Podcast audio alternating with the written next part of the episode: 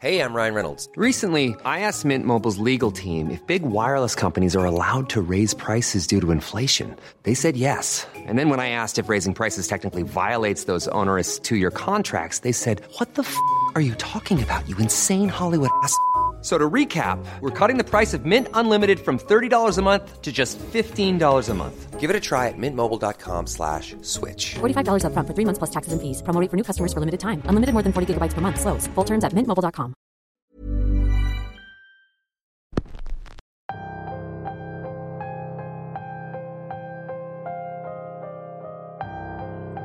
Noche lluviosa que nos avisa tormenta en Ciudad Macabra. Y nosotros estamos aquí, al pie del cañón para traerles las mejores historias y más escalofriantes. ¿Creen ustedes que los muertos regresan para darnos mensajes o solo son parte del folclore de nuestro país? Cualquiera de las dos opciones es válida para nosotros, pero les recomiendo que escuchen con atención el episodio de hoy, pues a más de uno les parecerá interesante. La historia de hoy se titula La Hora del Muerto y es un compilado de tres historias que nos manda un amigo taxista sobre un misterioso hombre que se le aparece a los trabajadores de la noche en su ciudad. Les pido que pongan atención y no se despeguen, pues nosotros estamos a punto de comenzar.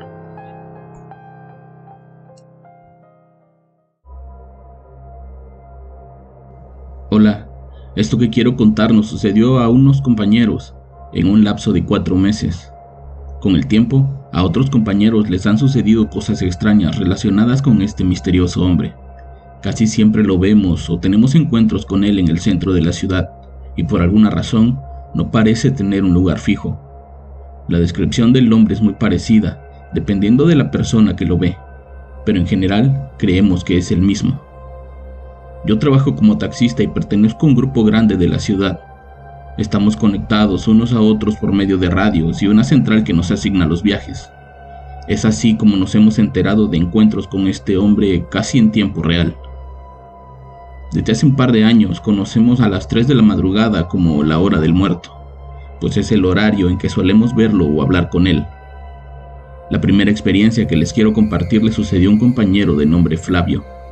Él se acercaba a la zona de los bares en el centro con la intención de recoger a las personas que salen borrachas a esa hora. Es algo que comúnmente hacemos todos los fines de semana, pero esa noche el centro estaba muy tranquilo. Nos cuenta que dio varias vueltas por la zona, que generalmente están más concurridas, pero esa noche no encontraba nada. De pronto, al doblar en una de las avenidas principales, vio a un hombre parado en la esquina. El tipo usaba un suéter de manga larga color gris pantalones negros y zapatos del mismo color. Al verlo, le hizo la parada. Buenas noches. Buenas noches, voy para la calle de Juárez, cerca del parquecito, le respondió el hombre. Sí, claro, eh, le cobraría 100 pesos. Por supuesto que el precio era alto. Flavio le había dicho ese precio, pues algo en el aspecto del tipo no le terminaba de cuadrar. Quería que el hombre por alguna razón le dijera que no. No se preocupe por el precio, yo solo quiero llegar. Desconfiado de un tipo dispuesto a pagar 100 pesos por una corrida de 40, Flavio manejaba siempre al pendiente de las manos de aquel hombre. Ya en otras ocasiones ha pasado que el pasajero termina asaltando al taxista. El hombre era un tipo platicador. Le preguntó cómo había estado la noche y le hizo un comentario extraño. Este frío es como de muerte, le dijo. Flavio, por el contrario, se mantenía callado, alerta de cualquier movimiento extraño del hombre que, con sus cejas pobladas, barba ligeramente poblada y cabello más negro que la noche, llamaba mucho su atención. Pronto llegaron a la calle Juárez. El hombre le dijo que la ubicación era a dos cuadras adelante. Al llegar, Flavio notó que la casa, aunque vieja, estaba en muy buen estado. Esa fachada colonial con ventanas de madera y ladrillos a la vista le daba un aspecto bastante tranquilizador. Al menos no es un ladrón, pensó. Flavio, ¿verdad? le preguntó a mi compañero. Sí, respondió sorprendido, pues no recordaba haberle dicho su nombre. Mira, me gasté todo mi dinero apostando, pero creo que este reloj de oro compensa tu pago. La verdad es que hoy perdí mucho más de lo que vale este reloj, así que llévatelo, es de verdad. Flavio tomó la joya y la observó detenidamente. No tenía experiencia, pero sabía que tenía que buscar algo que indicara el quilataje de aquella prenda. Al ver que se trataba de oro de 24 quilates, no dudó en tomarlo y se fue de inmediato. Más tarde esa madrugada, Flavio llegó a la central de taxis. Con el valor de aquel reloj había sacado lo suficiente para poder irse a dormir temprano. Ahí habló con otro de sus compañeros, uno de los más viejos, al que le tenía mucha confianza pues era tío de su esposa. Flavio le contó lo sucedido, estaba muy emocionado. Su tío lo interrogó pues no creía del todo su historia, así que cuando Flavio le dio la dirección, aquel compañero de más experiencia se asustó. No puede ser, le dijo sorprendido, en ese lugar no hay nada. Hace 10 años fue una fábrica de plástico pero quedó abandonada y desde ese día la derrumbaron para hacer unas oficinas. Flavio no daba crédito a lo que escuchaba, así que le dijo que fueran al lugar para corroborar su historia. Guardó el reloj en la bolsa de su pantalón y ambos se fueron en su taxi. Al llegar al lugar, la historia del viejo era cierta. En el lugar solo estaba un terreno baldío, con una señal de no pasar. Había un anuncio de la constructora que iba a ser el proyecto de las oficinas, pero nada más. Al sacar el reloj del pantalón, Flavio y su tío únicamente vieron un manojo de alambre oxidado salir de ahí. Desde esa noche se corrió la voz de que nadie llevara a un hombre con esa descripción a la calle de Juárez, pues para entonces sabíamos que se trataba de un muerto.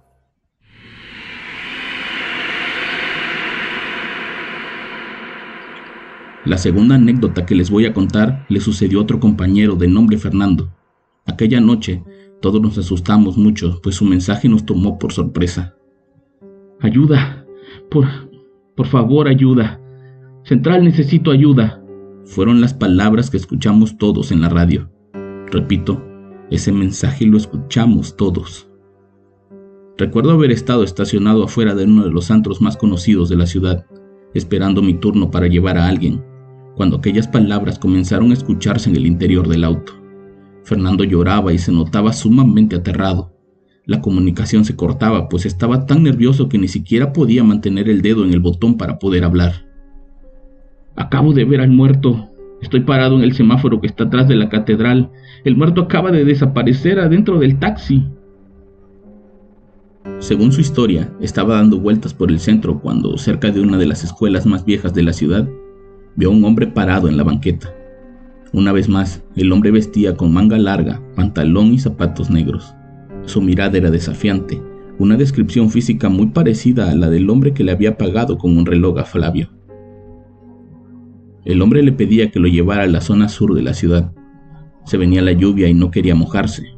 No le importaba cuánto le cobraran, solo quería llegar. Al abordar el auto se sentó en el asiento trasero, cosa normal. Avanzaron algunas cuadras y el hombre no dejaba de hacerle preguntas. Se acercaba el Día de Muertos y parecía muy interesado en las fechas. ¿Celebras Día de Muertos? le preguntó. Pues ponemos un altar en mi casa, respondió Fernando. Pero no hacemos mucho más. ¿Visitas a tus muertos? Eh, rara vez. Trabajo todos los días y la verdad es que en un día de muertos hay mucho trabajo. Generalmente llueve y todo el mundo necesita un taxi. Bueno, pero visitarlos no te quita más de 15 minutos. A veces es bueno para ellos saber que ustedes están ahí. Pues mire, la verdad yo no creo mucho en eso. Para mí mi papá está en el cielo, no enterrado en ese panteón. Esa es una buena forma de verlo, pero la realidad es que sigue ahí, agusanado y solo, como todos los muertos. Aquellas palabras frías y desinteresadas del hombre hicieron sentir mal a Fernando quien mostró su descontento diciéndole, La verdad es que me vale madre, con rezarle a mi padre siento que es suficiente.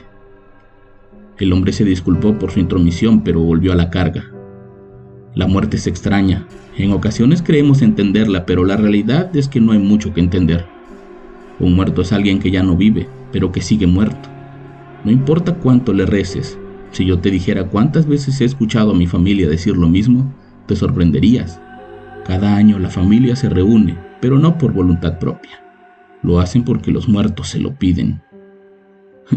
¿Los asustan? preguntó Fernando casi a las risas. Pues no sé si son sustos o simple remordimiento. Para eso hay que darles todos en vida. Llevarle flores a un muerto ya es una tontería. Hay que darle las cosas cuando están vivos y las pueden disfrutar, contestó él. Hm. ¿Y cómo sabes que a los muertos no disfrutan las flores? Algunos llevan años ahí pudriéndose. El más mínimo detalle seguramente los hace sentir mejor. Llegando a la calle de Madero, el hombre le preguntó hacía cuánto había muerto el padre de Fernando, a lo que él le respondió, hace tres meses. El tipo educadamente se disculpó y le dijo, no te olvides de él, porque él nunca se va a olvidar de ti.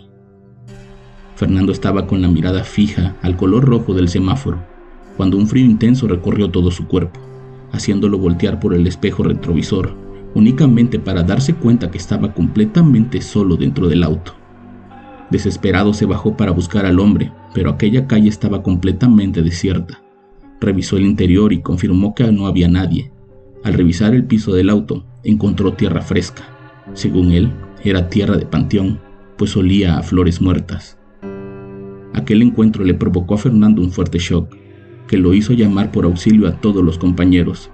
Los dos que estaban más cerca acudieron de inmediato, encontrándolo sentado en la banqueta llorando desesperadamente. Lo más extraño es que cuando uno de ellos se acercaba, dijo ver a un hombre parecido al que describen todos, parado en la acera de enfrente, para luego caminar hacia uno de los callejones de la zona y desaparecer por completo. Fernando dice que aquella noche ese hombre fue para darle un mensaje de su padre, pues desde su muerte él no había podido superarlo y no quería tocar el tema con nadie, incluso con su propia familia.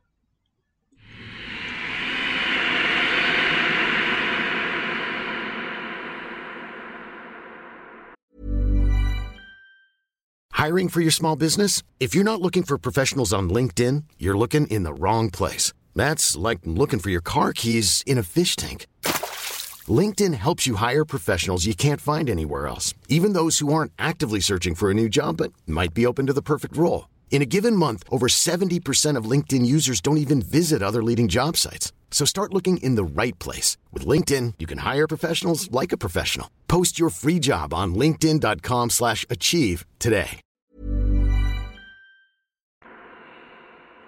Esta última experiencia me sucedió a mí, una noche también en el centro de la ciudad. Ya era casi diciembre y por lo general hay mucha luz en las calles del centro. Esa noche manejaba en la avenida principal cuando un hombre me hizo la parada. En lo que menos pensé fue en ver cómo vestían y tampoco me enfoqué en su aspecto físico. Solo lo subí y comencé el viaje. El destino era un edificio cerca del mercado principal. No era muy lejos, pero la lluvia comenzaba a intensificarse por lo que la gente suele pedir taxis. El hombre no habló mucho durante el trayecto, solo me dio las indicaciones y se quedó callado el resto del camino. Al llegar, me dijo que regresaría a pagarme, que esperara en el lugar. La fachada de aquel edificio me indicaba que no vivía nadie ahí y que podía ser solo una trampa o una estafa. Me bajé del auto y le dije que me diera lo que trajera, que no me importaba, pero que solo no lo podía esperar. El hombre no dijo nada y siguió caminando hacia la entrada del viejo y semi-abandonado edificio. El taxi estaba encendido y con las llaves pegadas. No podía entrar detrás de él y arriesgarme que me robaran la unidad, por lo que regresé al auto y lo apagué. Lo cerré por completo y entré. Al cruzar el umbral de la entrada, esa sensación bastante extraña comenzó a recorrer mi cuerpo. Era como si cada paso que diera fuera en contra de mi voluntad. Me di cuenta que aquello era una especie de vecindad vieja y sucia, con unos lavaderos en el centro y varios departamentos alrededor. Ninguno de esos departamentos parecía estar habitado. A donde volteaba veía oscuridad y basura. El olor a orines y excremento era insoportable. Sin duda, el lugar lo usaban únicamente para cosas repugnantes. Después de ver aquello y darme cuenta que había sido engañado, decidí regresar al taxi e irme de ahí, pero en eso un ruido captó mi atención. Era el ruido de una lata cayendo al piso. Volteé la cabeza y vi una sombra parada en la entrada de uno de los departamentos observándome fijamente. Eso me llenó de miedo, casi al punto de quedarme inmóvil. Rápidamente comencé a caminar sin voltear y al pasar ese umbral de no más de 10 metros de largo, un montón de voces que decían mi nombre comenzaron a retumbar. Eso ya no era normal. Comencé a correr y al llegar a la calle vi que se acercaba una patrulla de policías. De inmediato les hice señas y ellos se detuvieron. ¿Qué hace aquí? me preguntaron. Traje a alguien y se bajó sin pagarme. Se metió a esa vecindad. Mire, mejor váyase. En ese lugar no vive nadie. Y si dice que alguien entró, debe ser un ladrón o peor aún, un muerto. Aquellas palabras del policía me dejaron perplejo. En ese momento recordé todas las historias de mis compañeros relacionadas con la extraña aparición de ese hombre misterioso, que sube a los taxis y desaparece dejando algo detrás como recuerdo. Le pedí a los policías que alumbraran con sus linternas en el interior del taxi, pues la luz no servía. Al hacerlo, vimos un billete de mil viejos pesos en el asiento donde iba sentado aquel hombre. Hasta el día de hoy no encuentro explicación a lo que sucedió, pero investigando con gente mayor, me dicen que en esa vecindad ocurrieron eventos extraños que hicieron que las autoridades expropiaran el predio y desalojaran a los habitantes. El último evento la muerte de un hombre que se habría colgado en la zona de los lavaderos y del que se dice se aparece por las noches en ese mismo lugar. Espero que estas experiencias les hayan dejado más que un simple susto. Recuerden que estamos cerca del Día de Muertos y no queremos que nos manden mensajes como estos. Yo los espero la próxima semana con más historias y con más Radio Macabra. Éxitos que te matarán de miedo. Buenas noches.